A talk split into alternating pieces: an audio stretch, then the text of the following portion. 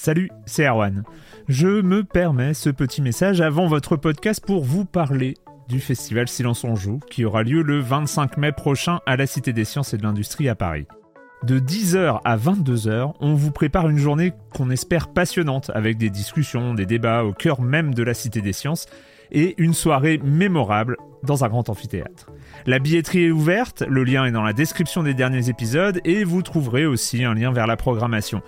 C'est 20 euros pour la journée et la soirée, et si vous voulez juste passer nous voir en journée, il suffit d'une entrée classique pour la cité, c'est 13 euros tarif plein avec éventuellement des réductions. C'est la première fois qu'on organise un truc pareil et on espère vraiment que vous répondrez présente et présent. En tout cas, nous, on a très envie de vous croiser de rencontrer celles et ceux qui nous écoutent chaque semaine. Rendez-vous donc le 25 mai et je vous laisse avec votre épisode de Silence en joue ou de la bande-annonce ou de Gâchette gauche ou de Dans la boucle. Enfin bref, bonne écoute. Hiring for your small business? If you're not looking for professionals on LinkedIn, you're looking in the wrong place. That's like looking for your car keys in a fish tank. LinkedIn helps you hire professionals you can't find anywhere else, even those who aren't actively searching for a new job but might be open to the perfect role. In a given month, over 70% of LinkedIn users don't even visit other leading job sites. So start looking in the right place. With LinkedIn, you can hire professionals like a professional. Post your free job on linkedin.com slash achieve today. Un peu de silence, s'il vous plaît. J'aime bien l'e-sport. Sincèrement. Et pour être franc, bah, c'est assez nouveau. Pendant longtemps, j'ai suivi cette pratique de loin, avec une sorte de fascination mêlée à une certaine méfiance. Cette méfiance venait surtout du fait que j'étais absolument incapable de réagir aux images comme le faisait le public des compétitions, bah, puisque je ne captais rien à ce qui se passait. La première fois que j'ai ressenti cet étrange décalage, c'était en 2006, pendant la Coupe du Monde des jeux vidéo organisée à Paris-Bercy. J'avais même à cette occasion un peu suivi les BTB, l'équipe féminine française de Counter-Strike qui allait finir par s'imposer au terme d'une incroyable épopée. L'ambiance dans cette salle immense était absolument dingue. Le public réagissait au quart de tour en fonction des actions retransmises sur grand écran. Mais moi, bah, j'étais un peu paumé. J'avais joué, bien sûr, à tous les jeux en compétition, Warcraft 3, Counter-Strike ou Pro Evolution Soccer, mais pas à un niveau suffisant pour vraiment comprendre ce qui se passait. Côté Warcraft 3, par exemple, quand les commentateurs s'émerveillaient d'une action magistrale, bah, moi, je ne voyais qu'un amas de petites créatures avec plein d'effets pyrotechniques. Dans les affrontements de Counter-Strike, même si j'arrivais à distinguer les beaux headshots, bah, je ne comprenais pas grand-chose à la stratégie des équipes et je ne pouvais que constater la domination d'une des deux en fonction des frags, ce qui n'est pas super passionnant. J'arrivais à peu près à saisir les enjeux sur PES, bien sûr, mais finalement, est-ce que je regardais vraiment la performance des gamers ou bien celle des joueurs sur le terrain? C'est une question essentielle. Tout ceci n'enlevait rien de spectacle. C'était mon problème et pas celui de tous ceux qui avaient payé leur place pour être là.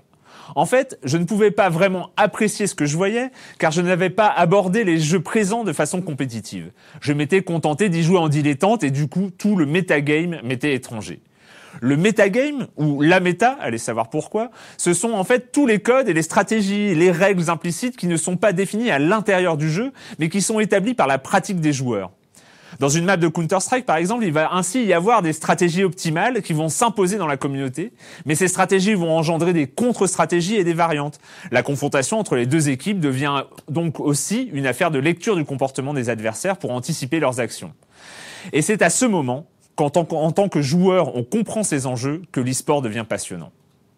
J'aime bien l'e-sport parce que j'ai commencé à jouer un peu, beaucoup, à certains jeux présents dans les compétitions comme les jeux de cartes Hearthstone ou Clash Royale. Le metagame, c'est ici, entre autres, la composition du lot de cartes, le deck, qu'on va utiliser dans le jeu. Du coup, je suis capable de suivre les compétitions en comprenant à peu près toutes les subtilités des actions des joueurs. J'aime bien l'e-sport, mais quand même, on n'en fait pas un peu trop là? Du PSG par-ci, du TF1 par-là, en passant par le Sénat et par des campagnes de communication qui en parlent comme d'un phénomène en passe de tout ravager sur son passage?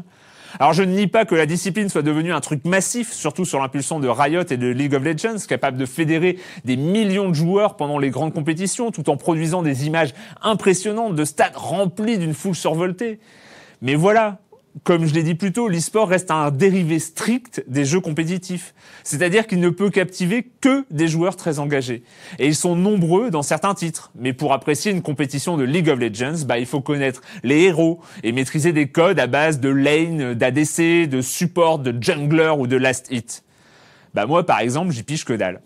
Et c'est pas faute d'avoir essayé, hein. J'ai, enfin, j'ai à peine essayé d'y jouer, mais j'ai essayé de comprendre la partie e-sport et ben même après plusieurs retransmissions complètes et commentées, si j'arrive à peu près à capter le but du jeu, je suis toujours largué dès qu'on rentre dans les subtilités. L'e-sport n'a d'ailleurs pour moi aucune vocation à être grand public, ce qui ne pose d'ailleurs aucun problème. Il n'a non plus aucune vocation à rejoindre les canaux de diffusion traditionnels comme la télévision, puisque tous les outils existent déjà en mieux. Oui, on peut imaginer, comme le fait la chaîne L'équipe, de retransmettre des compétitions de FIFA, mais comme j'ai déjà dit, je ne suis pas convaincu qu'un non-joueur puisse saisir vraiment ce qu'il est en train de regarder. Mais bon, c'est pas grave, on s'en fout. S'il y a des gens qui regardent, bah c'est tant mieux. Ce qui est plus gênant, par contre, avec l'emballement autour de l'e-sport, c'est la structure même du secteur, qui est contrôlée quasiment de bout en bout par les seuls éditeurs de jeux vidéo. Ils se retrouvent donc à définir les règles du jeu, à organiser les compétitions, à gérer les retransmissions, à fédérer la communauté et bien sûr, ils en retirent la plupart des bénéfices. Et quand ce ne sont pas les éditeurs, eh ben on retrouve des structures privées, comme Webedia en France, qui centralisent, elles, les équipes, l'organisation d'événements, les youtubeurs, les sites d'information et la relation avec les annonceurs. Et le pognon aussi, du coup.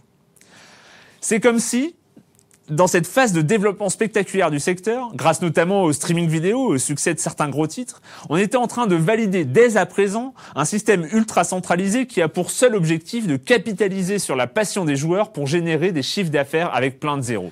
Et attention, je ne suis même pas en train de militer pour un e-sport sous licence libre. Même si, bon, ce serait quand même un peu cool. Bon, je vois pas du tout à quoi ça pourrait ressembler. Bref, je pense juste que se concentrer là-dessus à l'heure actuelle ne peut que générer une bulle qui, lorsqu'elle éclatera, pourrait bien faire pas mal de dégâts. Et bah, c'est un peu triste. Du coup, c'est vrai, des initiatives comme Armatim qu'on a reçues en janvier dans Silence on Joue et qui se construisent d'abord sur la passion et réussissent ensuite à trouver un modèle économique cohérent, bah moi, ça me permet de dire que malgré tout, bah, j'aime bien l'e-sport. À la semaine prochaine. Even when we're on a budget, we still deserve nice things. Quince is a place to scoop up stunning high-end goods for 50 to 80% less than similar brands. They have buttery soft cashmere sweaters starting at $50 luxurious Italian leather bags, and so much more. Plus, Quince only works with factories that use safe, ethical, and responsible manufacturing. Get the high-end goods you'll love without the high price tag with Quince.